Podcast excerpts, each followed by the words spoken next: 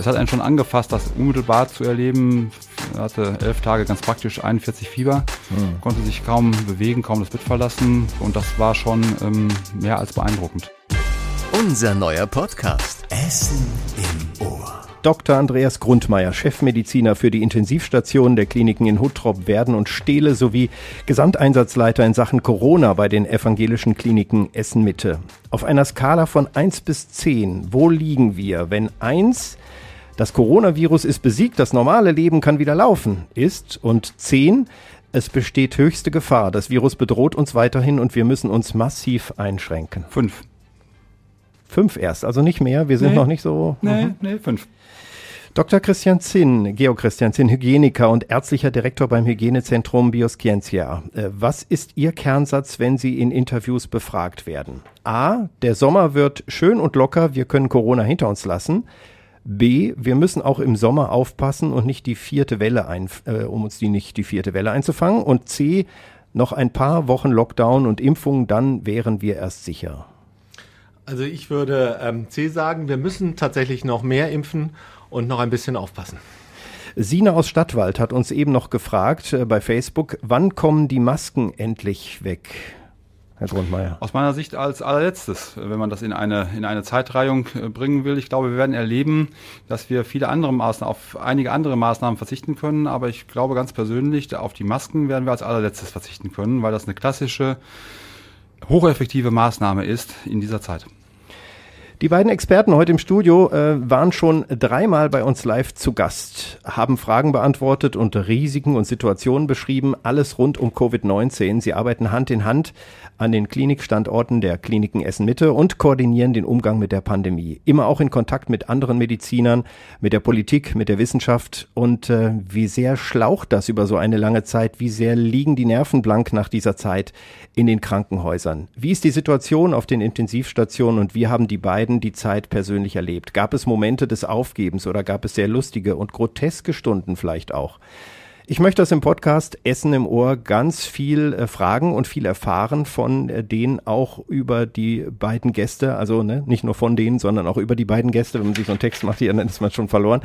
Ähm, gleich werde ich aber viele spontane Fragen stellen. Ich wollte nur vorher mal so einen Überblick geben, was ich alles haben will. Auch fachlich gibt es natürlich jede Menge Fragen an die Experten in Sachen Covid-19, Impfschutz, Gefahren, Empfehlungen, Ansteckungsgefahren und die richtige Reihenfolge. Impfen auch bei Kindern, Long-Covid und was wir jetzt am besten tun sollten, um gesund zu bleiben. Und natürlich stellen wir beide Gäste, so ist es Tradition in diesem Podcast, mit einem Steckbrief und einer Kurzsatzrunde vor.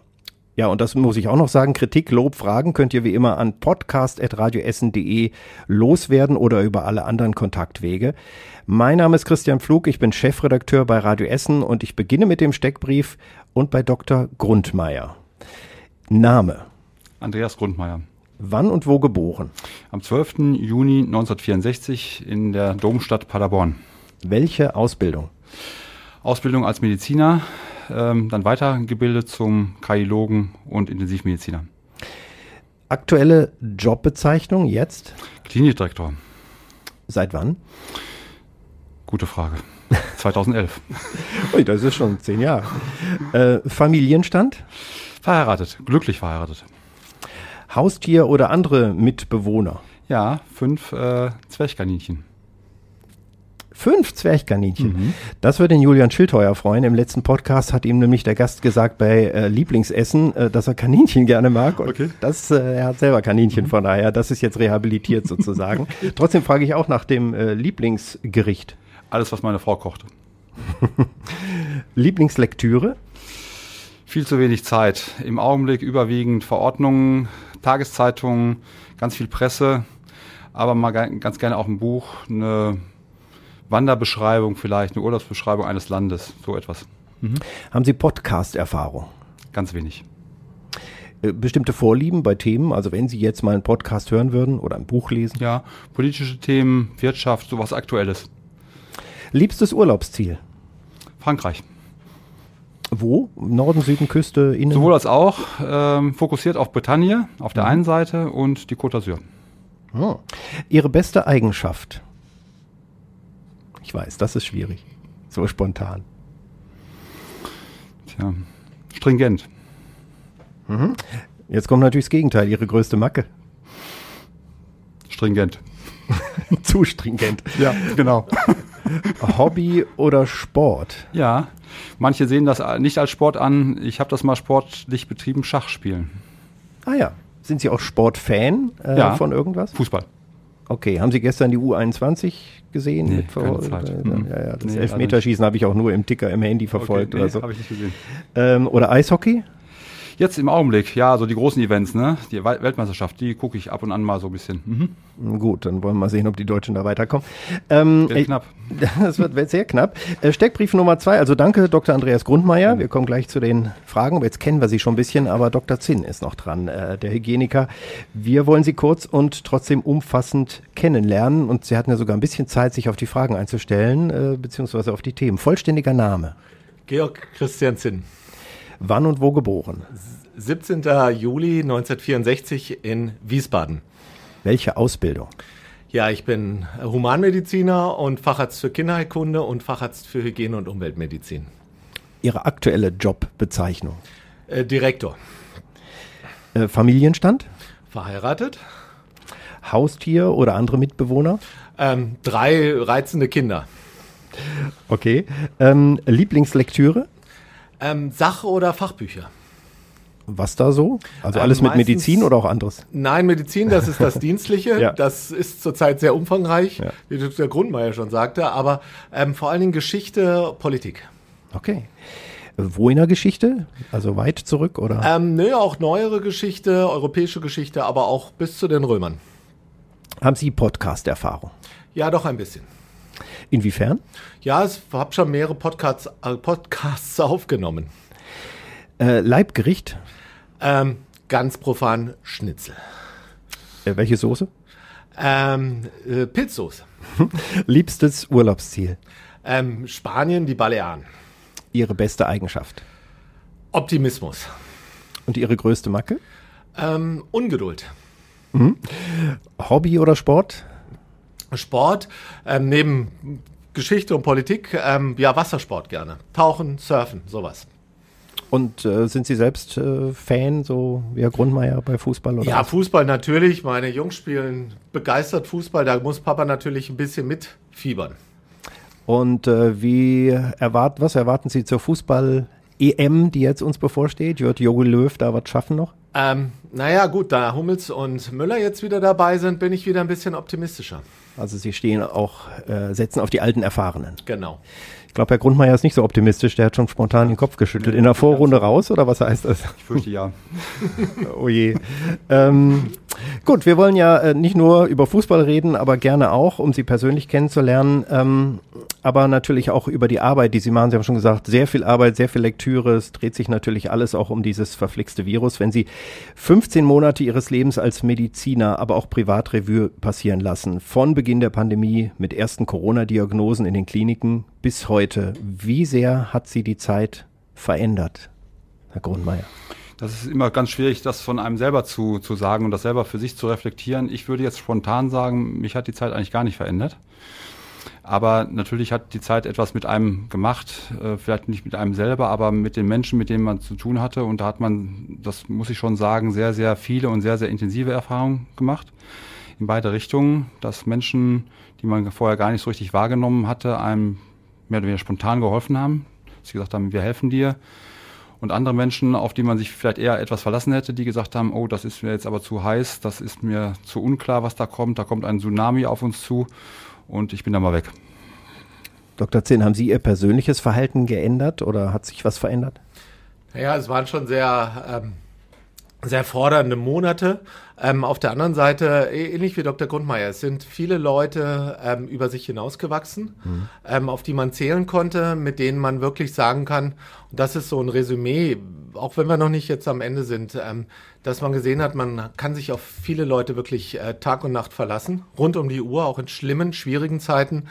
Und ähm, das macht auch ein bisschen ähm, als Team selbstbewusst, weil wir können wirklich Krise jetzt. Gerade auch kann ich das im Team mit Dr. Grundmeier sagen. Ähm, so leicht schockt einen nichts mehr. Blickt man als Mediziner ganz neu auf die Kraft der Natur nach so einem Jahr? Naja, es war uns immer schon klar, dass die Natur das letzte Wort hat. Und ehrlich gesagt, jetzt auch mit meiner Ausbildung als Hygieniker, Infektiologe, ähm, war klar, die nächste Pandemie kommt. Wir wussten noch nicht wann. Jetzt ist sie gekommen und ähm, wir haben eine Menge gelernt. Wir konnten aber auch einiges, was wir auch in unserer medizinischen Ausbildung schon als Rüstzeug dabei hatten, sehr, sehr gut gebrauchen. Und Herr Grundmeier, Sie, Sie sind nah an den Intensivstationen, sehen auch das Leid und was da passiert, ist noch was anderes, als zu wissen, eine Pandemie kommt und dann zu erleben, sie ist da und es passiert wirklich. Ja, und das war auch ganz spannend. Ähm, wir haben ja verschiedene Phasen auch mitgemacht, man kann auch sagen durchgemacht. Ich kann mich noch gut daran erinnern, dass die sozusagen die Pandemie auf uns zukam. Die war schon an verschiedenen Stellen in, auf der Welt, in Deutschland. Und dann kam sie auch nach Essen und dann kam sie auch in die Klinik Essen Mitte. Ich kann mich noch gut daran erinnern, an die Tage, wo wir kein, noch keinen äh, Patienten hatten, noch keinen, keinen Kontakt hatten, wie viel da vorbereitet wurde, wie viel Aufregung, auch positive Aufregung da war. Keiner wusste, wie das dann wurde. Und als der erste Patient dann da war, war es dann plötzlich eigentlich in gewisser Weise auch wieder ein Routinebetrieb im positiven Sinne, weil man sagt, okay, das ist jetzt jemand mit einer Infektionskrankheit und der hat in folgenden Organen folgende Probleme und da sieht die medizinische Wissenschaft folgende Leitlinie dazu vor und das behandeln wir jetzt, jetzt behandeln wir das und dann kann man sozusagen in einen ganz guten Lauf einfach und ähm, die, die, die Tage bevor das Virus da war, das waren für mich persönlich eigentlich die, die aufregendsten und vielleicht auch ein bisschen unsichersten Tage. Haben Sie persönliche Erlebnisse nach der Erkrankung von nahen Verwandten oder Bekannten ja, im Umfeld? Leider. Ja. Äh, wer mich kennt äh, und mit mir länger zusammenarbeitet, weiß das ja auch, dass im Frühjahr meine Frau ziemlich schwer erkrankt ist. Ist auch Medizinerin und ist sehr, sehr schwer erkrankt. Nicht in dem Sinn, dass sie ins äh, Krankenhaus musste. Andere Menschen sind sicherlich noch viel, viel schwerer erkrankt gewesen. Aber es hat einen schon angefasst, das unmittelbar zu erleben. Er hatte elf Tage ganz praktisch 41 Fieber, mhm. konnte sich kaum bewegen, kaum das Bett verlassen. Kam eine lange Zeit, mehrere Wochen danach, wo es so Stückchen für Stückchen äh, besser wurde. Und das war schon ähm, mehr als beeindruckend, ja. Mhm. Haben Sie sich danach noch mal anders verhalten oder anders über das Virus gedacht? Ach, anders äh, verhalten würde ich nicht sagen, aber es war dann plötzlich in einer Form anfassbar, wie man sich das vorher nicht vorgestellt hatte. Vorher äh, hatte man natürlich die Patienten und sieht die Patienten, sieht die Mitarbeiter, aber wenn es dann nochmal die eigene Ehefrau ist, dann ist es ja nochmal ein ganz anderes ganz andere Anmutung, würde ich jetzt mal so sagen. Insofern äh, kommt dann so ein emotionales Element äh, da hinein, was, glaube ich, in der Familie auch sehr wichtig ist, was wir am Ende, ähm, da haben wir auch oft mit Dr. Zinn drüber gesprochen, im Ende natürlich im professionellen Bereich komplett ausschließen müssen, damit wir objektiv und auch authentisch arbeiten können.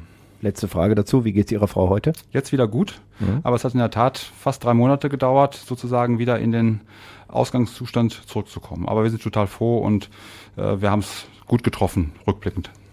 Alles Gute weiterhin. Danke. Jetzt haben wir über ein Jahr das beherrschende Thema Corona. Wie oft müssen Sie Antworten, Einschätzungen und Appelle wiederholen? Ob an die Journalisten oder an die eigene Belegschaft oder die Politik? Wie oft haben Sie das Gefühl, das muss ich wohl nochmal und nochmal erklären, Herr Dr. Zinn? Ähm, täglich, teilweise stündlich und ähm, ähm, auch im positiven Sinne. Jetzt sind wir dabei noch zu bremsen. Wir werden jetzt täglich qua des guten Wetters, qua der zunehmenden Impfrate gefragt, was können wir jetzt lockern? Und wir sind jetzt äh, so ein bisschen die Bremser, wo wir ja. auch immer wieder dran erinnern müssen, denkt bitte auch an letztes Jahr, wo wir eine Situation hatten, wo wir eigentlich dachten, äh, wir können bald einen Haken hinter dieses Virus machen. Soweit sind wir noch nicht. Andererseits ist das unsere Aufgabe, ähm, die Sache einzuschätzen und auch zu bremsen, wenn es sein muss. Sie stehen ja in der Öffentlichkeit und, und Sie sagen ja Bremser, das heißt, Sie geben da mal ein Interview an RTL und Sie informieren sich selber und sind in Kontakt mit vielen Leuten. Ähm, das ist ja keine schöne Rolle. Werden Sie dann auch schon mal angefeindet oder sagen, komm jetzt, also ist ja mal gut, nicht so pessimistisch? Nein, selbstverständlich. Man kriegt auch ganz bitterböse E-Mails. Ähm, manchmal wundert es einen auch, wie ähm, manche Statements nur zum Teil ähm, aufgenommen werden, aber das gehört dazu. Und ich glaube, ähm, die Möglichkeit habe, aber auch von der wissenschaftlich-medizinischen Seite ähm, Menschen zu erreichen und zu informieren, ist aber auch ein Privileg. Und ähm, insofern ähm, macht mir das überhaupt nichts aus. Herr Grundmeier, als Klinikdirektor und Corona-Einsatzleiter äh, sind Sie ja ständig auch mit der Belegschaft in Kontakt und müssen nachschärfen ne, und sagen, Achtung, auch hier ist noch nicht vorbei und ihr müsst besonders vorsichtig sein. Oder wie, wie läuft das ab? Von ja. alleine geht es wahrscheinlich nicht bei jedem. Ja, das ist ganz, ganz klassisch. Da ist die Kliniköffentlichkeit oder die, die Zusammenarbeit mit Mitarbeitern ist ähnlich wie in der großen Öffentlichkeit. Und äh, in Ergänzung zu dem, was Dr. Zinn gesagt hat, was ich nur unterstreichen kann, muss man auch nochmal sagen, eigentlich so, auch als Einsatzleiter kann man die Menschen total verstehen, muss man jetzt ganz offen äh, zu sagen. Man kann das nachvollziehen, dass die Menschen zu Hause gehockt haben, dass da Beschränkungen waren und man kann die Menschen von der menschlichen Seite her was mich betrifft, total verstehen. Aber genau wie Dr. Zinn gesagt hat, wir müssen da rational dabei bleiben. Deswegen müssen wir ja keinen Alarm machen und deswegen müssen wir ja niemanden verängstigen. Aber man muss eben weiterhin auf diese Verhaltensweisen, die notwendigen Verhaltensweisen eben entsprechend hinweisen und muss da immer am Ball bleiben. Und ich glaube, ganz wichtig ist, ähm, man darf keine Angst haben vor dieser Erkrankung. Da ist man, glaube ich, dann, wenn man Angst hat, an der falschen Stelle. Aber muss weiterhin einen Respekt haben, einen gesunden, ganz normalen Respekt, wie man ihn vor anderen Infektionskrankheiten auch hat. Äh, und dieser Respekt, glaube ich, wird, wird einen dazu führen, dass man hoffentlich auch vernünftige Entscheidungen trifft. Wie ist das so als Chef? Mussten Sie auch mal böse werden und sagen, hier, ihr müsst da mehr aufpassen? Naja, böse ist immer so eine, das hat so eine, so eine emotionale Schiene. Also am Ende sind wir ja sozusagen auf der fachlichen ähm, Ebene unterwegs und erklären das den Mitarbeitern eben entsprechend auch. Äh, ich glaube, dass die, dass die, ähm, dass das Virus ein, ein Virus ist, was auch Fehler bestraft. Also was man auch direkt merkt. Jetzt vielleicht nicht persönlich oder als Einzelperson, aber ich glaube, dass die Mitarbeiter in den Krankenhäusern, nicht nur bei den Kliniken Essen Mitte, auch in anderen Krankenhäusern insgesamt die Bevölkerung schon wahrgenommen hat. Ähm, natürlich kann ich mich an die Regeln nicht halten. Natürlich bin ich ein freier Mensch und dann mache ich das einfach nicht. Aber das Virus bestraft das in der einen oder anderen Situation eben entsprechend. Und insofern haben wir beides. Wir haben Vorschriften, Regeln in den Kliniken, äh, aber wir haben natürlich auch die persönliche Präsenz und das persönliche Werben eben entsprechend für die Einhaltung dieser, dieser Regeln. An der Stelle passt meine Frage, die ich dem Dr. Zinn sowieso stellen wollte. Sie als Hygieniker, haben Sie schon mal ver äh, vergessen, Hände zu waschen? Ähm, oh, ich habe vergessen, auch schon mal die Maske aufzuziehen. Ähm, das ist aber das Positive, wenn alle anderen eine Maske tragen. Das merkt man dann relativ schnell, dass irgendwas fehlt. Ähm, äh, klar, man ist auch nur ein Mensch und ähm, dann ist man aber auch dankbar, wenn man dran erinnert wird. Hm. Ähm, genauso wie wir andere dran erinnern. Ja, auch bei der Maske ist es so, ne? Und wenn man das, man fühlt sich aber inzwischen auch nackt. Also manchmal gehe ich raus, denke mir fehlt irgendwas, obwohl ich bin jetzt im Freien, ich brauche die gar nicht. Also schon äh, schon verrückt, wie sich der Mensch dran gewöhnt. Gibt es eigentlich in den letzten 15 Pandemiemonaten etwas, wovon Sie wirklich überrascht worden sind? Also eine Entwicklung oder eine Erkenntnis? Also man muss generell sagen, ähm, wir sind häufiger überrascht worden. Mhm. Ein Beispiel zum Beispiel die Varianten. Wir wussten ähm, aus wissenschaftlicher Sicht, dass das Virus, das Coronavirus eigentlich sehr träge ist beim Mutieren und gingen eigentlich davon aus, dass wir von Mutanten Zumindest war das das Statement bis zum Herbst äh, letzten Jahres, dass wir da verschont bleiben. Ähm, wir sind eines Besseren belehrt, belehrt worden. Jetzt kommen häufig Mutanten, auch sehr aggressive Mutanten. Also das war eine sehr böse Überraschung. Andererseits im positiven Sinne eine extrem tolle Überraschung war, dass wir es so schnell geschafft haben, einen Impfstoff herzustellen. Was sagen Sie, Herr Grundmeier? Genauso, also ich finde das ähm, einfach äh, grandios, um es mal ganz platt, platt zu sagen, dass es also wirklich möglich war, innerhalb von am Ende 14 Monaten einen Impfstoff nicht nur im Labor herzustellen, sondern an die Menschen, an die Oberarme der Menschen eben äh, zu bringen und auch in einer so großen äh, Weise zu verimpfen, dass es da jetzt immer Diskussionen gibt, hätte das doch schneller gehen können, äh, hätte man das noch anders machen können. Ähm, das gibt's immer, ähm, das äh, ist, ist klar, aber ich finde es einfach als Fakt, finde ich es einfach eine grandiose Leistung, wenn Sie überlegen, wie viele Infektionskrankheiten es weiterhin auf der Welt gibt, auch mit Hunderttausenden von Millionen von Toten, für die wir immer noch keine Impfung haben, ist das einfach eine grandiose Entwicklung. Übers Impfen und wie sicher jetzt der Sommer wird und wie es weitergeht, sprechen wir gleich. Ähm, aber die Frage schiebe ich schon mit rein. Wann tritt denn in den Kliniken, also auf den Intensivstationen, wieder so eine Art Normalität ein? Also keine verschobenen OPs oder äh, Freihaltebereiche für Covid-19 und all das, was ja vor gut einem Jahr äh, ziemlich schnell passieren musste. Hm. Ja, das darf man sich nicht so vorstellen wie so ein Lichtschalter, den man anmacht oder, oder ausmacht, sondern es ist ja mehr so ein, ein gleitender äh, Prozess. Und ähm, Sie haben sicherlich ja auch wahrgenommen, die Krankenhäuser insgesamt stehen ja vor diesem Spagat, äh, möglichst gut auf die Corona-Erkrankung, die Versorgung von Corona-Patienten vorbereitet zu sein. Andererseits eben auch, Sie deuten das ja in Ihrer Frage schon an, auch die Versorgung der Non-Covid-Patienten nicht, nicht zu vernachlässigen. Und das ist ein, ein Spagat und ähm, da sind die Krankenhäuser auch ganz unterschiedlich, welche Versorgungsaufträge, sage ich jetzt mal, sie entsprechend haben. Aber ich glaube, alle Krankenhäuser merken so seit zwei oder drei Wochen, dass es, ich sag mal, in Richtung der Normalität wieder zurückgeht. Ich glaube, das kann man sagen, ja. Herr Dr. Zinn hat sich gerade einen Kaffee eingegossen, also die richtige Entspannung jetzt im Podcast, um zu den entscheidenden Fragen zu kommen. Wie sicher vor dem Virus sind wir denn in diesem Sommer? Also äh, wie ist der steile Rückgang der Infektionen zu erklären? Heißt das so, jetzt äh, ist es das letzte Ausspülen des Virus und dann sind ja. wir sicher? Also ähm, man muss es ein bisschen beschreiben. Also das eine ähm, ist, sind die Impfungen die jetzt wirklich greifen. Wir haben fast 50 Millionen Menschen zumindest erst geimpft in Deutschland bei 80 Millionen Einwohnern. Das ist eine fantastische Leistung. Das wird besser und da sehen wir auch, wir sehen das auch schon seit einiger Zeit bei unseren Krankenhausmitarbeitern, die schon seit Januar ähm, geimpft sind, dass die Infektionszahlen massiv heruntergehen. Das mhm. ist ganz sicher ein Grund. Ganz sicher ein zweiter Grund, der zumindest äh, saisonal momentan eine Rolle spielt, ist, dass sich mehr draußen abspielt. Und das wird uns wahrscheinlich auch einen sehr schönen Sommer ähm, bescheren. Da kommt wieder mein Optimismus durch. Andererseits der Mahner, ich muss sagen, ähm, wir müssen äh, wirklich weiter, weiter impfen, wir müssen weiter vorsichtig sein, weil wir werden irgendwann, hoffentlich später als früher, wieder im Herbst alle rein müssen, weil das Wetter so schlecht ist. Und da sollten möglichst viele immun sein und zumindest wissen auch, dass das Virus nicht von der Erdoberfläche weg ist, sondern auf Schwächen lauert. Aber dann müssten Sie jetzt schon ein bisschen kritisch auf die politischen Entscheidungen gucken, denn wir haben eine Inzidenz von um die 30, zum Beispiel in Essen, woanders, Dortmund oder so teilweise über 50 und woanders in Deutschland auch noch mehr. Und es kommen ja jede Menge Lockerungen und äh, teilweise auch wieder einkaufen, teilweise innen Restaurants, das freut uns für alle Restaurants, aber teilweise dann auch schon außen ohne Testen. Geht das nicht ein bisschen schnell?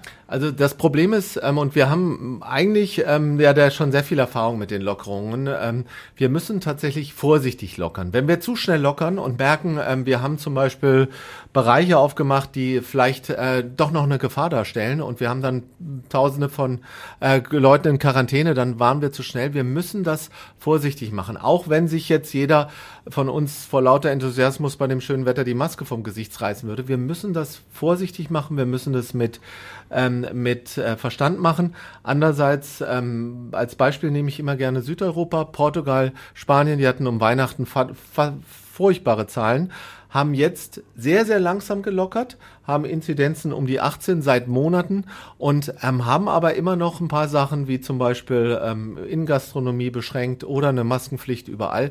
Ich glaube, wir sollten da auch zumindest vorsichtig sein, aber den Menschen zeigen, es gibt zunehmende Freiheiten. Also ich lese jetzt und höre ja und wir berichten ja auch darüber, jede Woche wird das schon sehr gelockert und dann sind es 500 und 1000 Leute im Stadion und Veranstaltungen, was uns alle freut. Aber Herr Grundmeier, macht das nicht doch ein mulmiges Gefühl, dass das schiefgehen kann? Ach, mulmig will ich gar nicht sagen. Es ist genau wie, wie Dr. Zinja gesagt hat, wir, wir, wir müssen uns ja bewegen und wir wollen uns ja auch bewegen. Und es ist ja auch richtig, dass man bestimmte Maßnahmen eben mit Sachverstand eben entsprechend auch zurücknimmt. Ich glaube, ganz wichtig, aber das kann Dr. Zinn sicherlich besser ausfüllen, äh, aus, äh, ausführen, ist nochmal die Tatsache, ich glaube schon, dass wir einen fundamentalen Unterschied sehen müssen zwischen geschlossenen Räumen, zwischen geschlossenen kleinen Räumen, viele Leute in geschlossenen Räumen und Events, Ereignisse, die draußen stattfinden an der frischen Luft. Ich glaube, das kann man, das ist, glaube ich, eine der Erfahrungen, die wir sicher gemacht haben, dass da wirklich ein fundamentaler Unterschied ist. Und natürlich können Sie immer jemanden auf dem Spazierweg im Gegenverkehr sozusagen anhusten und haben natürlich ein irgendwie geartetes mathematisches Risiko.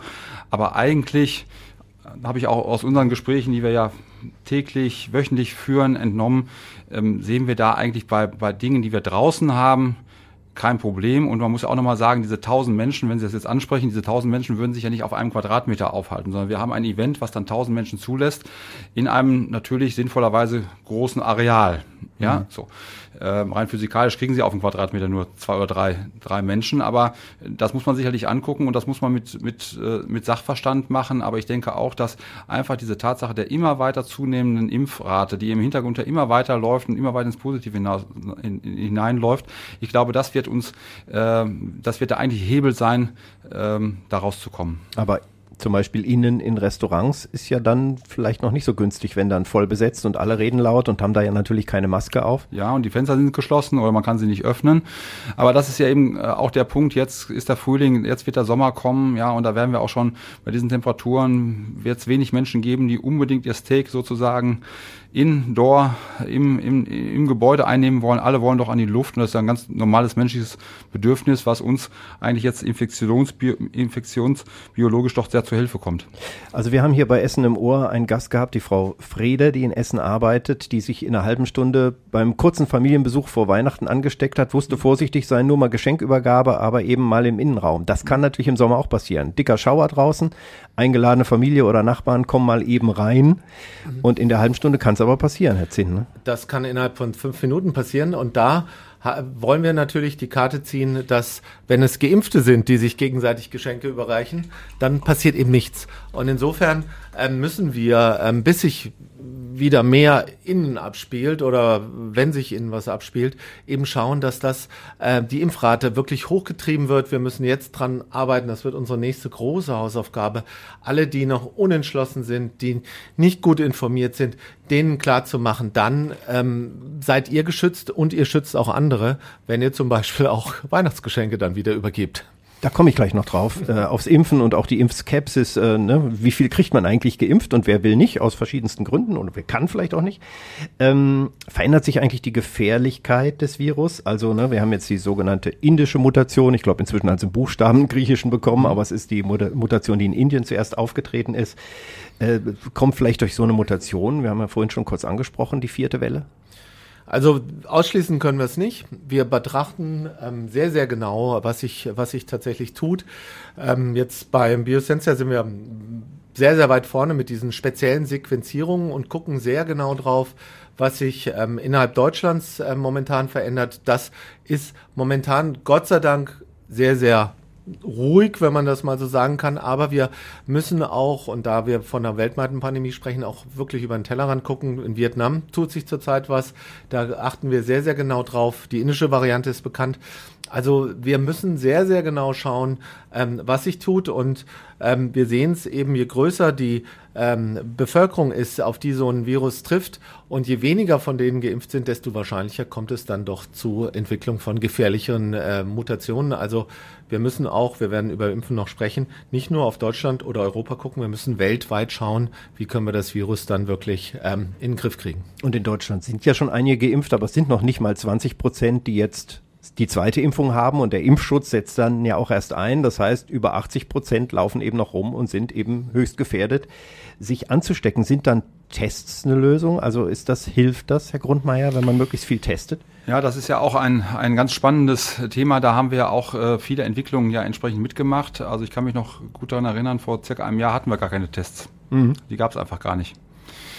So, und dann kamen natürlich die Tests und dann kamen die verschiedenen äh, Testungen. Es gab erst sozusagen, als erstes kam der äh, Test, die PCR, die ja heute noch Goldstandard ist, eben in, entsprechend. Das auch das ist Recht. der, wo es dann 24 Stunden dauert. Genau, wo es länger so auch dauert, wo es im Speziallabor, in einem speziellen ja. Labor, in einer speziellen Methode ausge, ähm, ausgespielt wird und wo man dann sozusagen als Goldstandard in, in dem Sinne, wenn ich dort positiv bin, dann geht man fest davon aus, dass ich dort eben auch Virusmaterial zum Beispiel mit meinen Atemwegen entsprechend habe. Dann gibt es verschiedene Spielarten oder haben wir verschiedene Spielarten vom PCR kennengelernt, Pooltestungen.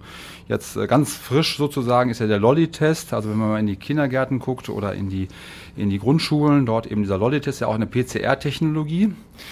Davon abgesetzt haben wir dann sozusagen die Schnellteste. Ähm, die ähm, tragen sozusagen ja das, das eigentliche Element schon im Namen. Sie sind schnell, schnell durchzuführen, schnell verfügbar. Aber wir haben auch dort, äh, jetzt gucke ich zu Herrn Dr. Zinn rüber, auch da eine Entwicklung mitgemacht und haben eben festgestellt, naja, Schnell ist, ist gut in einer gewissen Art, aber schnell ist in einer anderen Art auch nicht, nicht gut, weil sie bei weitem nicht, wir nennen das in, der Medizin Sensitivität, also die Schärfe eben entsprechend haben, das zu testen. Und wir sind dann da wieder ein gewisses Stück auf und ab gerückt, zumindest im medizinischen Bereich, weil wir sagen, naja, dann ist der Herr Grundmeier negativ getestet, aber ob der wirklich so richtig negativ ist, das wissen wir eigentlich am Ende gar nicht so ganz genau. Im Augenblick ist es oder mittlerweile ist es so, dass man, wenn man Testungen, ähm, ein Testkonzept auflegt und wenn man es vor allen Dingen abstützt auf Testung an sich, dann muss man wirklich fast jeden Tag testen. Also dann reicht es auch nicht aus, einmal in der Woche mal einmal zu testen, sondern dann muss man an festen Arbeitsplätzen, in festen Konzentrationen eigentlich jeden Tag testen. Dann hat man auch eine gewisse Sensitivität. Aber so nach dem Motto, wir testen den Grundmeier mal einen Tag und dann testen wir ihn noch mal einen anderen Tag, äh, das bringt sozusagen für seinen Arbeitsplatz nichts. Natürlich kann er damit in einen Laden gehen und etwas einkaufen.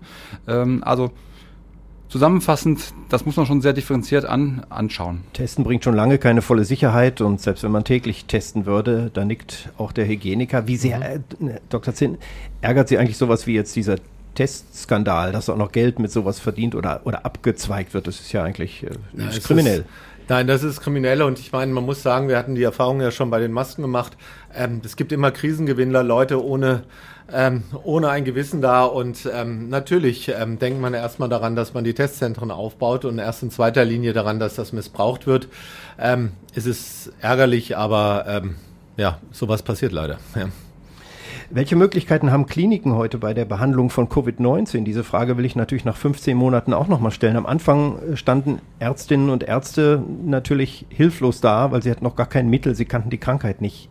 Ist man da heute schon ein Stück voran? Ja, da ist man ein ganzes, ein ganzes Ende äh, vorangegangen. Nicht in der Form, dass es die Pille, die Tablette oder die Spritze gibt, die sozusagen Covid dann einfach heilt wie man das bei bakteriellen Erkrankungen, einer Lungenentzündung zum Beispiel, mit einem Antibiotikum, mit Penicillin zum Beispiel kennt. Das haben wir noch nicht. Aber wir haben diese Erkrankung ganz neu verstanden. Auch da Rückblende. Wenn wir vor einem Jahr gucken, zurückgucken, dann war das eine Lungenerkrankung oder eine Erkrankung der Atemwege. Und dann hat man aber sehr schnell doch lernen müssen, muss man an der Stelle sagen, dass es eine sogenannte systemische Erkrankung ist. Das heißt nicht nur die Lunge, das ist vielleicht die Eintrittsstelle, aber fast alle Organe des Körpers werden in Mitleidenschaft äh, gezogen und das äh, ist sozusagen eine ganz neue Erkenntnis gewesen, aber auch wieder eine ganz alte Erkenntnis, weil wir das unter dem Begriff der Sepsis oder der septischen Entwicklung ähm, auf den Intensivstationen immer schon kannten.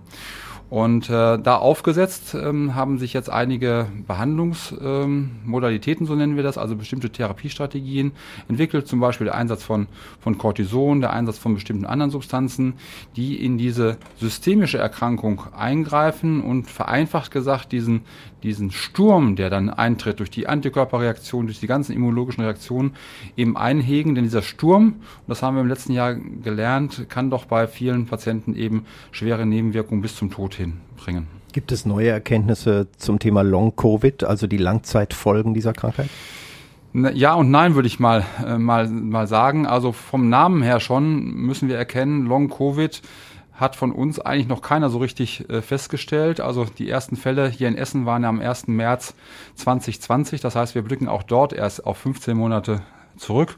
Rein definitorisch spricht man ja davon, dass wenn länger als sechs Monate Symptome bestehen, Defizite bestehen, Mangelzustände, dass man dann von einem Long-Covid spricht. Aber es ist sehr zu begrüßen, dass eben an einzelnen Krankenhäusern, an den Unikliniken eben Spezialambulanzen entstehen, sodass man dort die Menschen, die dort weiter Probleme behalten, auch in einer zentralen Stelle äh, anschauen kann und daraus auch neue Erkenntnisse gewinnen kann.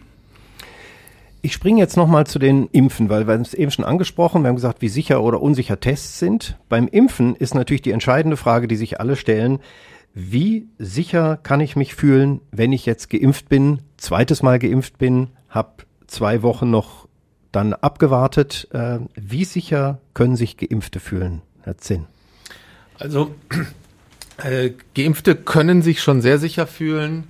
Ähm, geschützt zu sein vor schwerer Erkrankung oder Hospitalisierung. Mhm. Wir haben tatsächlich, ähm, wo wir jetzt auch schon Millionen von geimpften, auch äh, ältere immunsupprimierte Patienten überblicken, ähm, Fälle gesehen, wo ähm, Menschen äh, infiziert waren, wo man das Virus nachgewiesen hatte, die auch leichte Symptome hatte, auch Senioren, aber alles milde Verläufe und insofern ist das eine ganz, ganz wichtige Information. Wir sehen manchmal eben ähm, doch äh, eine Reinfektion trotz Impfung, sehr, sehr selten aber eben keine schweren Verläufe und Schutz vor ähm, Krankenhaus oder auch Intensivstation, was gerade für unsere Senioren natürlich eine ganz wichtige Information ist. Und ich habe es richtig gesagt, der Impfschutz ist nach der zweiten Impfung zwei Wochen später. Naja, Zumindest, das ist sogar die, das ja. ist sogar die, die gesetzliche oder politische ha? Definition. Okay. Ähm, je nach Impfschutz, äh, je nach ähm, Impf Art, zum Beispiel die Messenger-RNA BioNTech oder Moderna, da hat man schon nach äh, fünf bis sieben Tagen einen Impfschutz, auch bei Adenoviren. Nach der zweiten. Äh, genau, nach der zweiten. Mhm. Oder auch bei AstraZeneca hat man nach wenigen Tagen einen kompletten Impfschutz. Ähm, nur ähm, die politische Definition jetzt innerhalb Europas sind diese 14 Tage, damit man ganz klar nicht um Tage oder Stunden an der Grenze falschen muss. Sicher ist sicher. Wie ist das bei äh, Johnson Johnson? Der, das, der wird, glaube ich, nur einmal geimpft. Wann genau. ist man denn dann geschützt? Auch äh, ähnlich. Ähm, das sind wenige Tage, wo dann nach der, nach der ersten Impfung ein Schutz ähm, vor schwerer Erkrankung besteht. Und insofern ähm, hat man da zumindest eine Richtschnur, ähm, dass äh, der Impfschutz dann nach Tagen nach einer Impfung bei Johnson Johnson oder zwei Impfungen bei den anderen zugelassenen Impfstoffen äh, eintritt. Eine Frage, die ich jetzt auch öfter schon gehört ist, macht es Sinn, einen Antikörpertest zu machen nach der Impfung oder nach dem zweiten Mal, um sich sicher zu gehen, dass man auch wirklich einen Schutz hat? Ähm, eigentlich nicht. Also ähm, man muss sagen, wir haben bisher ähm, immer mal wieder das gemacht bei Krankenhausmitarbeitern oder auch bei Labormitarbeitern, einfach mal zu gucken, was passiert da. Und ähm, die gute Nachricht ist, ähm, nach der zweiten Impfung, und die zweite Impfung ist extrem wichtig, deshalb wir brauchen zwei praktisch so als so ein Nachbrenner, so ein Booster. Ähm, da haben wir einen hohen äh, Impf ähm, Antikörpertäter, der einen wirklich aktiv schützt. Insofern das nochmal äh, nachzugucken, ist eher so eine nette Sache, aber medizinisch nicht empfohlen. Also gibt es da nicht auch vielleicht bestimmte chronische Krankheiten oder irgendetwas, was den Impfschutz verhindern könnte? Also natürlich gibt es ähm, ganz selten ähm, schwere Immunschwächen, wo man das nochmal nachgucken möchte. Wobei man muss da auch ganz ehrlich sein, da würden wir jetzt in die Tiefen ähm, der Immunologie abtauchen. Es gibt zwei Mechanismen. Das eine sind die messbaren Antikörper, das andere ist so eine so eine Gedächtnisantwort, T-Zell-Antwort, die man nicht so leicht misst. Ähm, aber wir machen das nicht routinemäßig und es ist auch nicht, ich vielleicht korrigiert mich Herr Dr. Grundmeier, wenn ihm noch was einfällt dazu, aber nicht ähm, Krankheitsbilder, wo wir sagen, da machen wir automatische Antikörper noch. Nein, und das ist ja auch eine, das ist ja auch ein Vorgehen, was wir bei anderen Impfungen, bei anderen Infektionskrankheiten ja auch kennen. Ja, wir haben zum Beispiel Masern-Impfungen, da wird es ja auch so sein, dass wir sagen, ein Impfschutz besteht, wenn zwei Impfungen gegeben worden sind. Und man weiß einfach aus der Wissenschaft, dass natürlich gibt es immer Impfversager, aber die sind so, so niedrig von der, von der Zahl her, dass man einfach sagt, hast du ein Heft, wo drin steht, zweimal bin ich geimpft worden, dann bist du erstmal für den Alltag immun, bist du geschützt. Andererseits Schaden, so einen Antikörpertest zu machen, kann es auch nicht, oder? Na, sagen wir so, jetzt fragen Sie jemanden, der häufiger im Alltag mal mit Antikörpertests äh, konfrontiert wird, weil, wie Dr. Zinn ja schon gesagt hat, äh, dann Mitarbeiter äh, gesagt haben, ich will das aber mal bestimmen lassen, ich habe das mal beim Hausarzt bestimmen lassen, ich habe mal da und da im Labor das bestimmen lassen. Und da wir, das ist zumindest meine persönliche Meinung, da wir erst ganz am Anfang stehen, äh, ist es auch ganz schwierig, das zu bewerten. Ich hatte jetzt vor kurzem jemanden, der kam und hatte sich nach der ersten Impfung äh, einen Antikörpertitter bestimmen lassen, der war positiv. Und jetzt ging es um die Frage, ja, wenn der doch jetzt positiv ist, dann brauche ich doch die zweite Impfung nicht zu haben. Mhm. So. Als Beispiel dafür, das verwirrt eher, denn äh, eigentlich würden wir sagen, da wird gar kein Antikörpertitter bestimmt und wie Dr. Zing gerade gesagt haben, es ist essentiell, dass eben zwei Impfungen durchgeführt werden.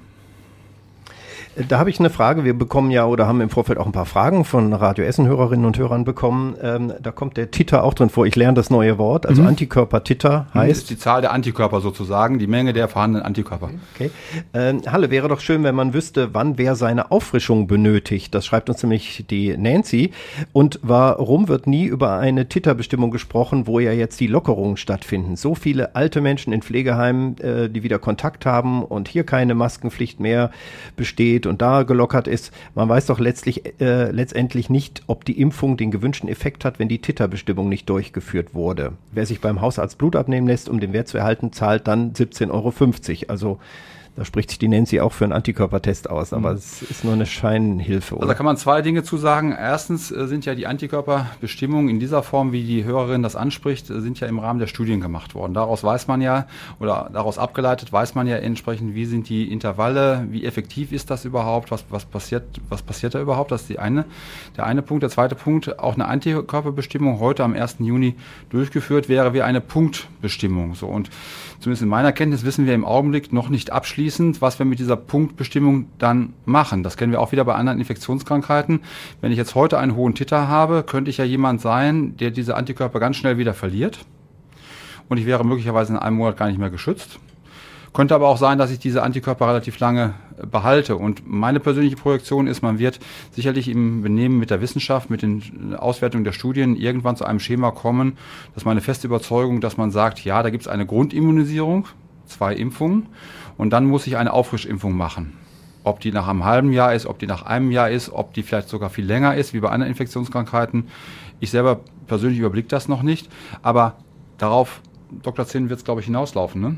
Als Grundprinzip. Genau das. Und ich glaube auch, dass es, ähm, dass es ähm, wirklich Sinn macht, ähm, das in Zeitintervallen zu machen, ähnlich wie wir das bei anderen Impfungen kennen, ähm, dass man sagt, ähm, nach einem Jahr, nach einem Dreivierteljahr wird wieder ähm, aufgefrischt. Man muss auch ganz ehrlich sagen, es ist auch ein Ressourcenthema. Ähm, eine ähm, Titerbestimmungen, jetzt wurden Preise genannt, kostet praktisch so viel wie eine ganze Impfung. Mhm. Ähm, da impfe ich doch lieber nach, als dass ich mir Blut abnehmen lasse, zum Arzt gehe, mich beraten lasse, nochmal hingehe, dann wird eine Entscheidung gefällt. Das mal 83 Millionen, bisschen mhm. umständlich. Ähm, man macht das wie bei allen anderen Impfungen auch und da haben wir ja seit Jahrzehnten, äh, seit viel, sehr, sehr langer Zeit Erfahrung, wie man es gut macht.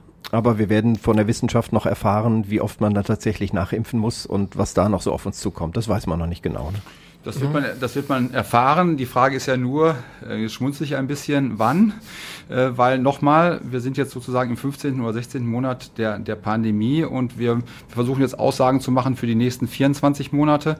Und ähm, ja, manchmal denke ich, wir werden in fünf Jahren in eine Buchhandlung gehen und werden ein Medizinbuch aus dem Schrank nehmen und da wird auf einer Seite alles stehen, wie es zu laufen hat. Aber im Augenblick erleben wir einfach Medizin im Entstehen, würde ich mal sagen.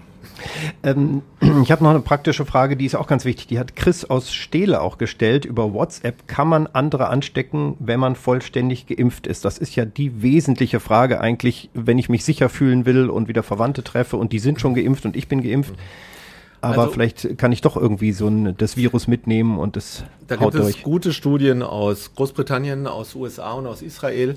Ähm, in seltensten Fällen geht das tatsächlich. Ähm, vor allen Dingen, äh, wenn man Virusträger ist, ist doppelt geimpft und trifft auf Ungeimpfte.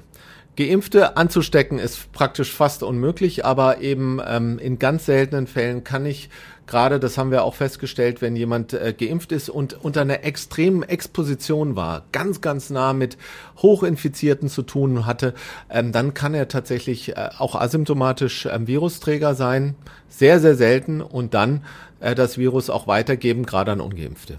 Ich habe noch eine passende Frage von Björn Tasch aus Bergerhausen. Er schreibt, ich habe eine Frage an die Experten und zwar, meine Frau und ich waren im Januar Corona-positiv. Zum Glück ein leichter Verlauf, beide 35.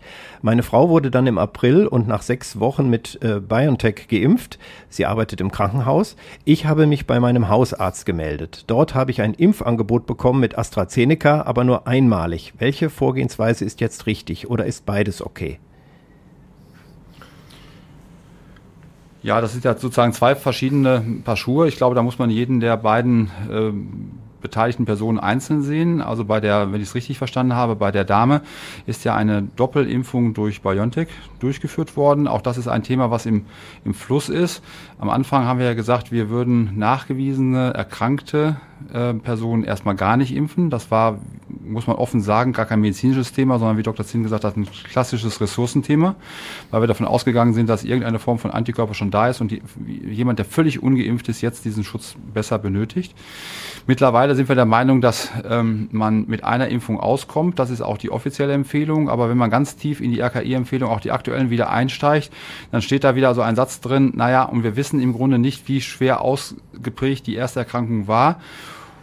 Und wenn man denjenigen oder diejenige zweimal impft, ist es auch kein Fehler. Ich glaube, so ist fast die wörtliche Formulierung im RKI-Text, was eine freundliche und aus medizinischer Sicht auch eine nachvollziehbare Beschreibung dafür ist, man weiß es nicht ganz genau. Äh, man macht aber in beide Richtungen nichts, nichts falsch. Insofern würde ich jetzt erstmal dieses Vorgehen als, als, als, als richtig sehen. Ähm, daraus ergibt sich das Vorgehen bei dem Mann, bei dem, bei dem Hörer. Äh, da habe ich verstanden, er ist ebenfalls erkrankt gewesen, leicht erkrankt gewesen und ist dann sozusagen einmal mit AstraZeneca nachgeimpft worden. Das wäre sozusagen die Variante, die ich zwischenzeitlich aufgestellt habe. Also in meiner Bewertung, ohne dass mir das zusteht von außen am, am, am Radio, das einfach zu kommentieren, würde ich sagen, ist beides auf dem Boden der aktuellen RKI-Empfehlung. Kann man beides genauso machen. Und ich würde bei beiden davon ausgehen, dass das eine gute Versorgung, ein guter Schutz ist. Wie gerecht ist eigentlich die Aufhebung der Impfpriorisierung? Jetzt fassen wir mal ein heißes Eisen an in diesen Tagen. Ab jetzt Montag, 7. Juni dürfen alle sich melden, bis hin zu, ich glaube, Kindern ab 12, die auch mit BioNTech geimpft werden können. Äh, ich sehe schon so leicht skeptischen Blick, Herr Zinn. Ja, die Frage ist, haben wir uns damit wirklich einen Gefallen getan, weil ähm, wir sehen es jetzt, ähm, dass wir immer noch nicht genug Impfstoff haben. Wir ähm, haben für die Kinder ganz sicher nicht so jetzt schon überhaupt Impfstoff. Insofern ist die die Diskussion über das Impfen der Kinder momentan noch absolut müßig aus meiner Sicht. Auf der anderen Seite müssen wir natürlich nicht nur die Impfpriorisierung aufheben, was diskutabel ist, sondern wir müssen dringend schauen, haben wir jemanden vergessen? Es gibt immer noch Bevölkerungsgruppen, die ähm, eventuell nicht mit dem Internet zurechtkommen, die vielleicht äh, nicht gut hören und auch nicht übers Telefon das machen können. Da müssen wir extrem dran gehen und gucken, ähm, dass wir konsequent diese Bevölkerungsgruppen ähm, abarbeiten. Das gilt auch für soziale Bevölkerungsgruppen, ähm, die man vielleicht nicht so einfach erreicht. Die haben aus meiner Sicht immer noch eine höhere Priorität als alle anderen, auch jüngeren Bürger. Äh, insofern ähm, müssen wir da schauen, dass wir das eine tun, aber vor allen Dingen das andere nicht lassen. Also eigentlich nur ein bisschen ein Appell, sich noch mehr darum zu kümmern, in die Stadtteile zu fahren, bei Senioren, die vielleicht alleine wohnen, äh, vorbeizuschauen und ähnliches. Genau das. Ja, die Frage, wie man das umsetzt, aber wo ein Wille ist, ist ein Weg. Das haben wir ja in dieser Pandemie schon, schon gelernt. Ähm, trotzdem, jetzt wollen ja alle. Äh, die Frage ist natürlich für jeden Einzelnen, wie komme ich am besten an eine Impfung? Was ist dabei noch okay? Und was ist Impfdrängelei? Also da hat ja bestimmt jeder schon Erfahrung, dass man sagt, ach, ich habe jetzt, und der Arzt hatte dann abends gesagt, ruf mal an, vielleicht habe ich da noch was übrig in der Pulle oder so. Äh, mal salopp gesagt, erleben Sie das auch oder sagen Sie, hm, an der Stelle ist eine Grenze, lasst erstmal die anderen vor? Ja, man sollte doch, also man sollte doch nicht nur an sich denken, sondern auch an andere. Und ähm, da ist, glaube ich, eine große, große Verantwortung. Natürlich will jeder die Impfung, aber jetzt die Impfung nur zu kriegen, dass ich jetzt möglichst schnell und einfach äh, den Sommerurlaub in Europa genießen kann. Ähm, wir müssen tatsächlich schauen, ähm, das ist nicht ein Vehikel, um leicht zu reisen oder leichter in den Supermarkt zu kommen, sondern es ist wirklich ein Schutz vor schwerer Erkrankung oder auch Tod. Und ähm, da müssen wir momentan tatsächlich schauen, ähm, nicht der Stärkere sollte die Impfung kriegen, sondern der Schwächere. Und da sollte jeder an sich selbst denken, ähm, ob, äh, ob das wirklich notwendig ist. Ähm, das beginnt auch bei den eigenen Familienmitgliedern schon. Ja. Familienmitgliedern ist noch ein Stichwort. Wie ist das mit Kindern? Würde das was ausmachen, wenn man die jetzt noch nicht impft, also es ist ja jetzt möglich natürlich, äh, oder ist das auch gefährlich, weil die Impfüberträger sind? Also was ist da Ihre Meinung? Ich glaube, das ist ähm, nicht, noch nicht abschließend geklärt. Das führt ja zurück auf die alte Frage, äh, sind Kitas ähm, und Grundschulen Bi Biobomben in, im pragmatischen Sinne. Das Wort also habe ich noch nicht gehört. Biobomben. Sozusagen Superspreader-Ereignisse, ja. wo sozusagen dann wie eine Schleuder äh, dieses Virus eben entsprechend weitergegeben wird. Und da sind viel, viel berufenere Menschen am Werk, als ich das bin. Aber ich habe ich hab für mich ähm, bisher einen Haken dran gemacht und habe gesagt, es ist noch nicht endgültig entschieden. Die Beantwortung dieser Frage hängt so ein bisschen entsprechend damit zusammen. Ich glaube, man muss auch da nochmal, aber da kann der Kinderarzt wahrscheinlich fast noch was Besseres, besser zu berichten.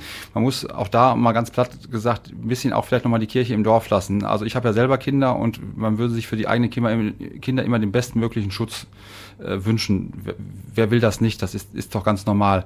Andererseits müssen wir ja auch nochmal ganz klar sagen, dass von seltenen und wirklich seltenen Ausnahmen abgesehen, die Kinder, wenn sie denn erkranken, wenn sie dann infiziert sind, doch gegenüber Älteren äh, doch durchschnittlich einen viel, viel günstigeren Verlauf haben. Ja, das heißt, wenn man jetzt betont in der aktuellen politischen Diskussion, das ist doch ein sicherer Impfstoff, das ist ja so und das ist auch gut so, dass er so ist.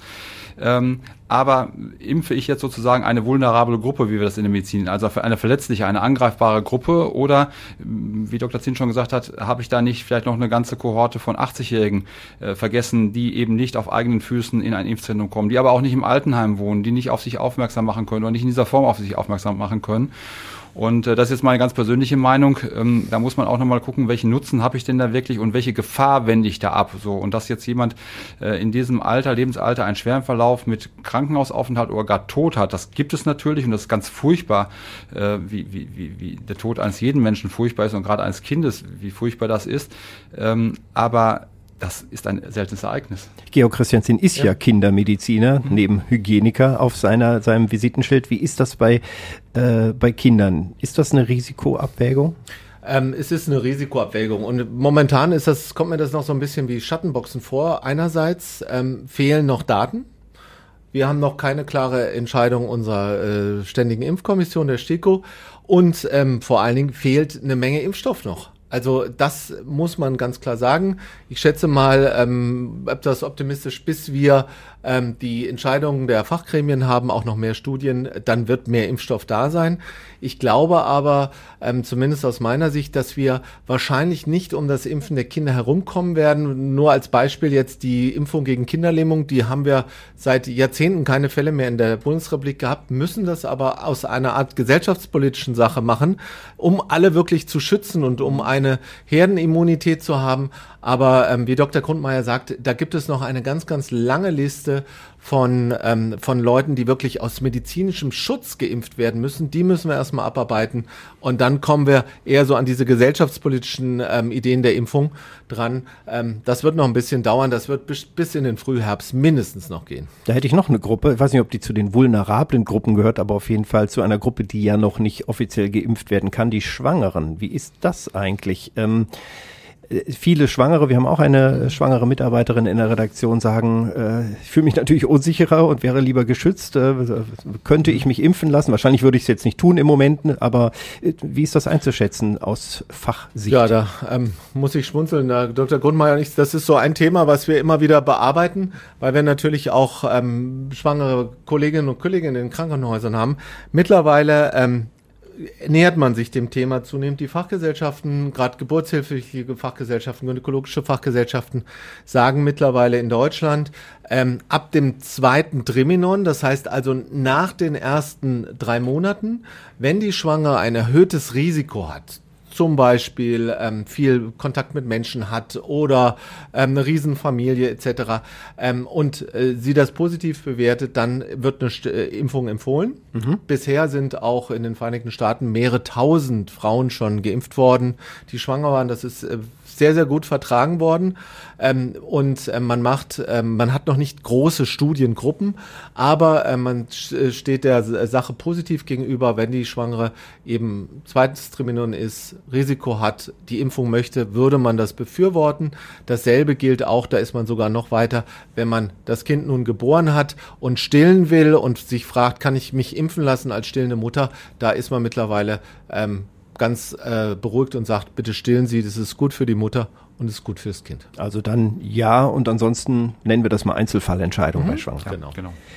Äh, ich habe ja noch ein Thema, wo wir gerade bei Vertragen sind. Äh, Impfreaktionen. Äh, was ist noch normal, was zu heftig? Ich habe natürlich durchaus jetzt, äh, wir haben eine kleine Impfliste in der Redaktion, wir gehören zu Prio 3, deswegen sind einige geimpft und da hört man die unterschiedlichsten Erzählungen, wie es jemand umgehauen hat, manche Tage lang doch mit äh, Fieber, Schüttelfrost und ähnlichem. Bei anderen ging es erstmal nur mit der Einstichstelle. Die sagen abend, naja, ich, ich hatte BioNTech, bei der zweiten Impfung wird's heftiger. Welche Erfahrungen äh, haben Sie da mit den Impfreaktionen? Gibt's da neue Erkenntnisse? Ja, großes Thema. Ja, also abendfüllendes Thema. Ähm, also man kann vielleicht vereinfacht sagen, äh, die Nebenwirkungen haben einmal einen objektiven Aspekt und sie haben auch, das meine ich ganz positiv, auch einen durchaus subjektiven Aspekt. Also ich kann das sagen, als wir dieses Nebenwirkungsthema hatten mit AstraZeneca, war die Ambulanz von eigenen Menschen sozusagen voll, die sagen, jetzt habe ich aber ganz schlimme Kopfschmerzen, so habe ich die ja noch gar nicht gehabt und jetzt habe ich auch Sorge.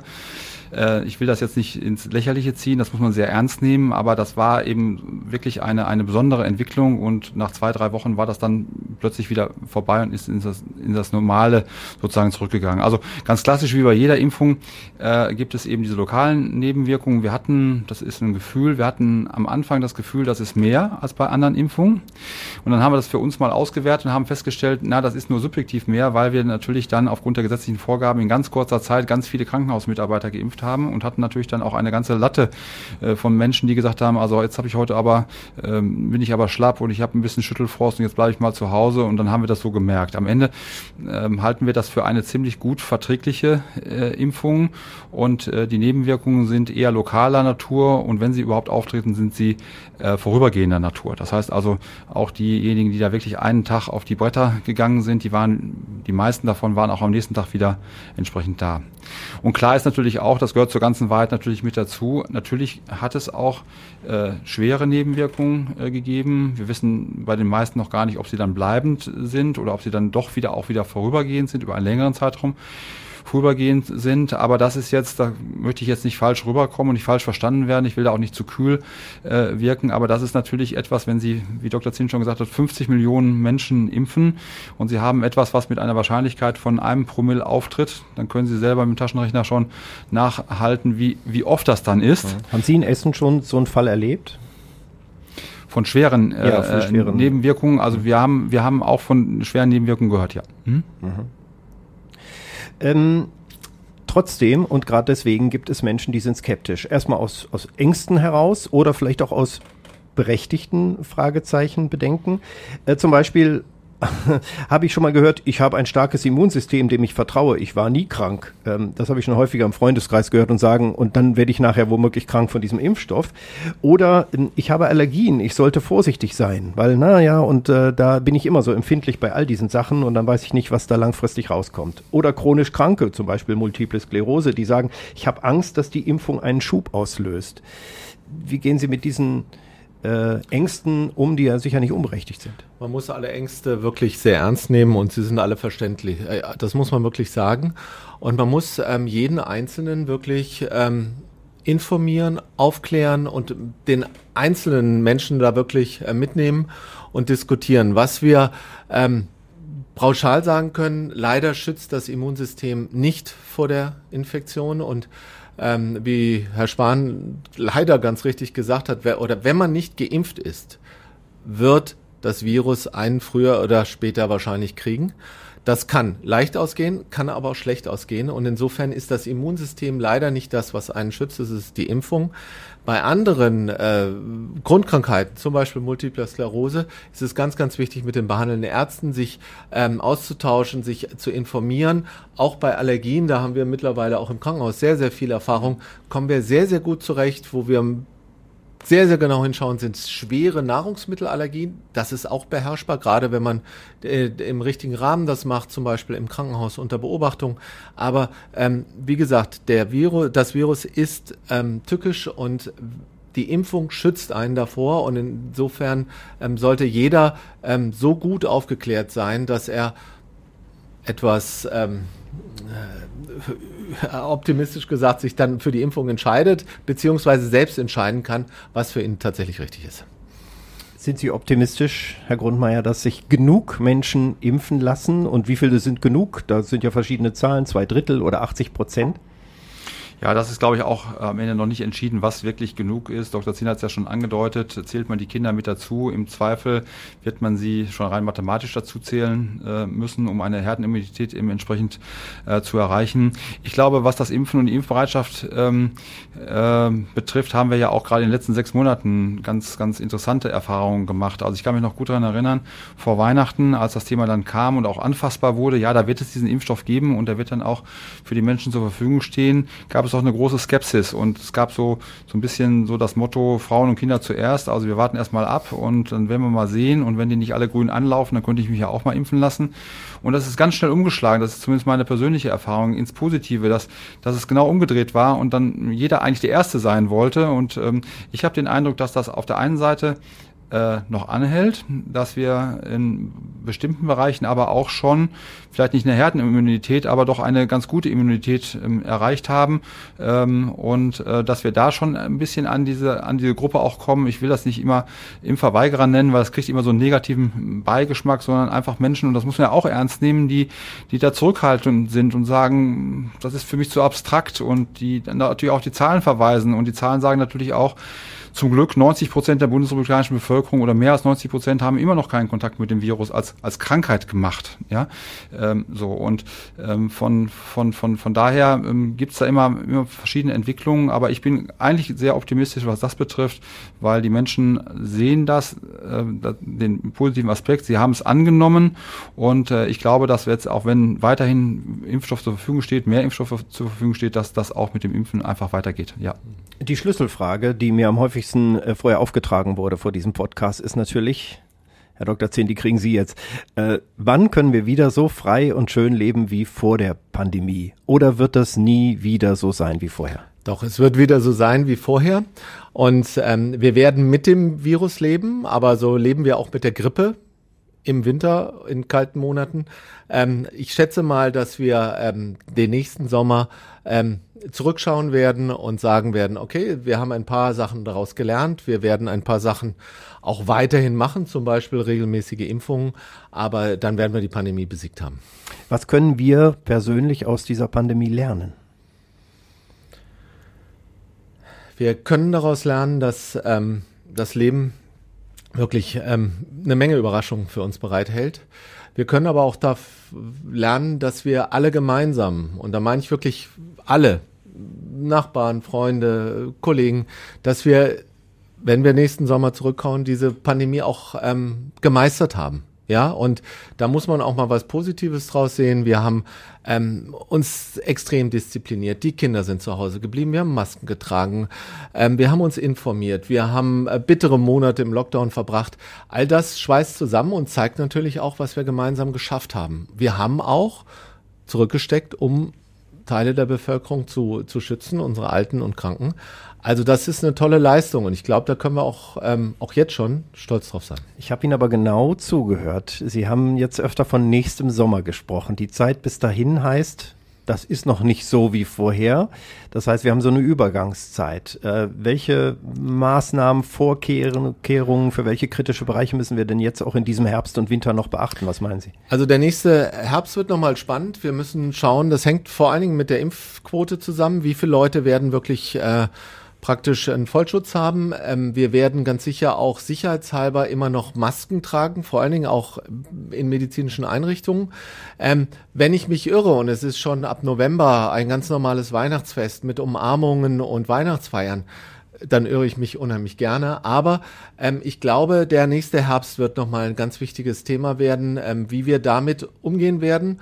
Und ein kleines Aber gehört noch dazu. Und wie wir es schaffen, und da müssen wir auch eine Gemeinschaftsleistung machen, wir als Erdenbevölkerung, wie schaffen wir es in anderen Teilen der Erde, Afrika, Asien, die Pandemie zu bekämpfen. Wenn wir das gemeinsam hinkriegen, wird der nächste Sommer ganz normal. Es gibt dieses Virus, Covid-19 oder SARS-CoV-2 oder wie immer man es nennt, aber es kann ja auch mal ein CoV-3 oder ein komisches 21er-Virus kommen. Sind wir für zukünftige Ausbrüche neuer Viruskrankheiten jetzt besser geschützt durch die Erfahrung? Was meinen ich glaube, wir sind besser gerüstet und wir haben das, was, was äh, die Behörden, die Katastrophenschutzeinrichtungen, die Hilfsorganisationen, auch die Krankenhäuser ja immer schon in irgendwelchen Handakten und äh, Ordnern in den Schränken als Pandemiepläne ähm, stehen hatten. Das haben wir jetzt mal äh, auf Alltagstauglichkeit überprüft und ich würde das so sehen, wie Dr. Zinn es auch angedeutet hat. Wir haben festgestellt, dass manche Dinge überhaupt nicht praxistauglich sind. Das, das können Sie das brauchen wir nicht nochmal wieder zu versuchen. Und andere Dinge haben sich doch als sehr praxistauglich ähm, herausgestellt. Und ähm, es hat sich vor allen Dingen gezeigt, dass ja auch, sind wir ein bisschen im gesellschaftspolitischen Bereich, ja eine Gesellschaft, der in den letzten Jahren immer vorgeworfen wurde, immer egoistischer auch äh, auf eine Art zu sein, auf sich selbst zu gucken, vielleicht noch auf seine Familie zu gucken, aber sich sonst für das Leben der anderen Menschen nicht zu interessieren, dass es doch so einer Gesellschaftsstruktur äh, gelungen ist, sozusagen gemeinsam, und das geht nur gemeinsam, das werden nicht einzelne Personen alleine schaffen, schaffen, gemeinsam sozusagen so eine Pandemie einzuhegen und am Ende wahrscheinlich auch zu besiegen. Jetzt frage ich Sie direkt als Klinikdirektor von den Kliniken Essen-Mitte. Haben die Essener Krankenhäuser in den letzten 15 Monaten enger zusammengefunden irgendwie mhm. durch die Pandemie? Ja, also das kann ich, kann ich sicher sagen und ich glaube auch, wenn ich jetzt nur für ein Krankenhaus hier stehe, das darf man für alle äh, Krankenhäuser sagen. Wir haben ja uns schon ganz am Anfang zusammengesetzt, eben ganz, ganz, ganz am Anfang sozusagen noch in einem großen Saal, später dann über die bekannten Videokonferenzen und haben uns untereinander abgestimmt, haben uns äh, gegenseitig informiert. Das haben wir im Übrigen immer schon getan bei anderen Themen, bei Alltagsthemen, bei kleineren Themen, aber äh, aus dieser Kultur, würde ich das jetzt mal nennen, kommend, äh, war das relativ einfach. Ähm, ich glaube, so haben das alle empfunden, sich da zusammen zusammenzusetzen. Wir treffen uns jetzt immer noch einmal in der Woche sozusagen und sprechen die Dinge entsprechend ab. Und ähm, das war schon sehr wichtig und sehr gut, das auch als Gemeinschaftsgefühl äh, zu haben, weil wir sind föderal organisiert und am Ende wird die Pandemie natürlich, wie Dr. Zinn gesagt hat, ähm, äh, national beherrscht, aber sie wird am Ende auch kommunal äh, beherrscht. Und ich glaube, da kann man allen Beteiligten, nicht nur den Krankenhäusern, auch den anderen Beteiligten Gesundheitswesen, der Politik, der Stadtpolitik ein großes Lob aussprechen. Das ist meine ganz persönliche Meinung, dass man dort doch, ähm, auch wenn man Mitbewerber ist, an verschiedenen Stellen doch sehr gut und sehr, sehr harmonisch zusammengearbeitet hat, muss man wirklich sagen.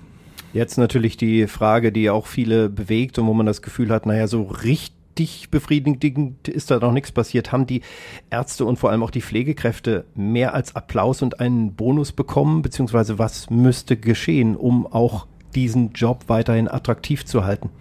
Ja, das ist ja, das ist ja doch ein mehrschichtiges Thema. Oder ich sage mal andersrum, diese Pandemie hat etwas zutage gefördert, was wir eigentlich, und ich betreibe Intensivmedizin ja schon ein paar Jahre, schon länger gesehen haben. Ja, dass wir dort klassisch im allgemeinen Kontext des Fachkräftemangels dort nochmal aus Sicht der Krankenhäuser einen besonderen Fachkräftemangel haben. Alle, wie wir da sind. Ja, alle Krankenhäuser. Auch nicht nur in Essen, sondern darüber hinaus. Und äh, da muss man insbesondere, jetzt bin ich ja nun Mediziner, Arzt, aber jetzt muss man insbesondere unseren Pflegekräften da eine besonders Lob aussprechen und ich komme da gleich nochmal drauf äh, hinaus. Ähm, das Lob alleine wird da nicht reichen an der Stelle, denn man muss schon diesen Beruf äh, attraktiver machen und sozusagen nur für Lust und Liebe und Laune ist das nicht, nicht auskömmlich eben entsprechend. Es gibt ja erste Initiativen, das hat in der Pandemie ja auch immer wieder Initiativen gegeben. Das kann ich jetzt nur so als interessierter Bürger äh, sagen, weil ich da nicht mit einbezogen bin. Das hätte man auch noch anders machen können, weil manchmal die Pflegekräfte den Eindruck hatten, jetzt muss ich nochmal darum kämpfen. Die verschiedenen Verbände haben das dann auch unterschiedlich nochmal wieder entsprechend ähm, äh, gemacht. Jetzt gibt es ja aktuelle ähm, Vorstöße auch der, der großen Politik, eben da grundsätzlich was am Tarifgefüge zu verändern. Und ähm, auch wenn man sozusagen jetzt Empathie zu einem Patienten am Ende dann doch nicht, das ist meine feste Überzeugung, nicht kaufen kann, ja, müssen die Menschen ja von irgendetwas leben. Sie machen den Beruf auch, um damit Geld zu verdienen. Da gibt es Familien entsprechend dazu. Und das ist aus meiner Sicht ganz klar, das muss einfach besser honoriert sein. Ja, und als Patient will ich auch das Gefühl haben, da hat jemand Zeit und ich bin nicht nur eine Nummer, für die zweieinhalb Minuten Zeit ist, um schnell drei Dinge auszuführen und ähnliches. Ja. Sicher ein, ein, ein politisch-gesellschaftliches Thema. Mhm. Äh, wie ist das eigentlich? Ähm, Herr Dr. Zinn, Sie sind Hygieniker in dem Bioscientia, ist das richtig ausgesprochen? Bioscientia, ja. Bioscientia Institut in Ingelheim und kommen hier eben für die mhm. entsprechende Arbeit auch nach Essen. Äh, haben Sie mehr Bewerbung bekommen in dieser Zeit, dass Leute sagen, oh, ja, also wir interessieren uns jetzt für, für Laborarbeit, für Biologie und die Pandemie und äh, wir wollen sowas in der Richtung machen? Das ist doch hochspannend. Also für den Job des Hygienikers, den sich bisher keiner richtig vorstellen konnte, da sehen, haben wir wirklich einen festen Strom an Bewerbungen, auch hochqualifiziert qualifizierten Leuten, ähm, weil sie natürlich gesehen haben, das ist jetzt nicht nur ähm, Küchenhygiene oder äh, Reinigungslappen äh, überprüfen, sondern das hat was mit Pandemiebekämpfung zu tun, Konzepte, Management. Da haben wir ähm, doch einen sehr guten Zulauf. Ähm, sind wir sehr zufrieden. Jetzt habe ich noch zum Abschluss die Kurzsatzrunde. Ähm, die läuft immer so hier im Podcast von Essen im Ohr. Ähm, ich fange einen Satz an und Sie bringen ihn zu Ende. Und da wir heute mal ausnahmsweise zwei Gäste haben, mache ich das abwechselnd. Ich spreche Sie an. Dr. Zinn, dieser Podcast Essen im Ohr hat mir sehr, sehr viel Spaß gemacht. Am meisten überlegen musste ich heute als ähm, Sie mir die Frage stellten, wie geht es denn tatsächlich weiter und wann ist die Pandemie zu Ende? Dr. Grundmeier, die schwierigste Frage, die ich heute beantworten musste, war? War die Frage in, in die Zukunft hinein. Was wird in der Zukunft sein? Wie wird das Impfen weitergehen? Wir bleiben bei Ihnen, äh, worüber ich gern noch länger hätte sprechen können. Das ist? Auch ich glaube, dass wir alle Themen angesprochen haben, dass es sehr kurzweilig war und dass man eher nochmal in ein paar Wochen nochmal schaut, wo wir dann stehen. Herr Zinn, wäre ich hier im Studio auf Gesundheitsminister Spahn getroffen, hätte ich Ihnen gern noch ein paar Fragen gestellt. Ähm, A, wie geht's weiter und wann kriegen wir mehr Impfstoff? äh, Dr. Grundmeier, wären hier gleichzeitig Corona-Leugner im Studio, dann wäre das eine Situation, mit der wir wie auch im Alltag umgehen, weil man sich in die Augen gucken kann und weil man versuchen muss, immer versuchen muss, was bewegt da den Gegenüber und kann man da irgendwie vielleicht noch Informationen geben oder wie kommt man da zusammen oder akzeptiert man das am Ende auch einfach? Ja? Mhm. Dr. Zinn, äh, heute Nachmittag werde ich noch viel zu tun haben, vor allem. Ähm, ja, mit der Evaluation gemeinsam mit Dr. Grundmeier der aktuellen Lage. Wie machen wir die nächsten Wochen weiter? Äh, können wir was lockern? Müssen wir irgendwo ähm, weiter ein bisschen streng sein? Das wird uns heute Nachmittag beschäftigen. Herr Grundmeier, zum Feierabend heute freue ich mich am meisten auf. Meine Familie. Jetzt habe ich noch einen Satz für beide, was ich noch zu sagen hätte. Ich glaube, ähm, dass wir alle, und da kann ich auch für alle Essener, glaube ich, sprechen, bisher äh, ziemlich viel Gutes gemacht haben. Und das muss man auch mal anerkennen bei der Pandemie. Und ich glaube, ähm, alle können sich auf den Sommer trotzdem freuen. Was ich noch zu sagen hätte als Andreas Grundmeier? Ja, dass wir nicht immer äh, ins Negative schauen, dass wir nicht immer sehen, dass das Glas halb leer ist, dass es noch voller sein könnte, sondern dass wir auch zurückschauen können, was wir alles zusammen erreicht haben, um dann Kraft zu schöpfen, die nächsten Stufen und die nächsten Dinge auch gemeinsam zu schaffen. Ich hoffe, Sie haben sich keinen, keinen Zug geholt. Äh, man hört immer ein bisschen das Rauschen. Äh, Herr Grundmeier steht nämlich unter unserer Lüftungsanlage hier. Aber das ist durchaus so gewollt, damit wir hier also immer den Luftzug haben und uns auch schützen zwischen den Plexiglasscheiben. Danke an die beiden Gäste. Dr. Andreas Grundmeier, Gesamteinsatzleiter, Direktor in Sachen Corona bei den evangelischen Kliniken Essen Mitte und Dr. Georg Christian Zinn, Hygieniker und ärztlicher Direktor beim Hygienezentrum Bioscientia. Alles Gute und Gesundheit, egal ob Virus oder andere Krankheiten, wollen wir alles vermeiden und gar nicht haben haben und im Zweifel helfen Sie bei der Gesundung, was auch ein beruhigendes Gefühl ist. Also tschüss an die beiden Herren. Tschüss, schönen Tag. Tschüss, danke. Und ein paar Worte habe ich noch zum Abschluss für alle Podcast-Lauscherinnen und äh, Lauscher. Ich empfehle euch wie immer noch unseren zweiten wöchentlichen Podcast mit den drei Kollegen bzw. Kolleginnen vom Redebedarf. Mit Theresa Lederbill ist die letzte Ausgabe wirklich, muss ich sagen, sehr kurzweilig geworden. Ähm, die Themen gehen auch äh, mal weg von Corona zu äh, Germany's Best Top Model und lustigen Erkenntnissen wie, dass man in neue Wanderstiefel erstmal reinpinkeln muss. Naja, hört selbst, der Redebedarf ist da zu finden wo auch Essen im Ohr ist, bei radioessen.de und überall, wo es Podcasts gibt. Da sind auch die vielen Folgen Essen im Ohr, alle zu finden, unter anderem mit dem Corona-Einsatzleiter der Stadt, Feuerwehrchef Thomas Lembeck und einer Frau, die sich selbst mit Covid-19 angesteckt hat und deren Eltern nach wie vor schwer an den Folgen der Krankheit leiden.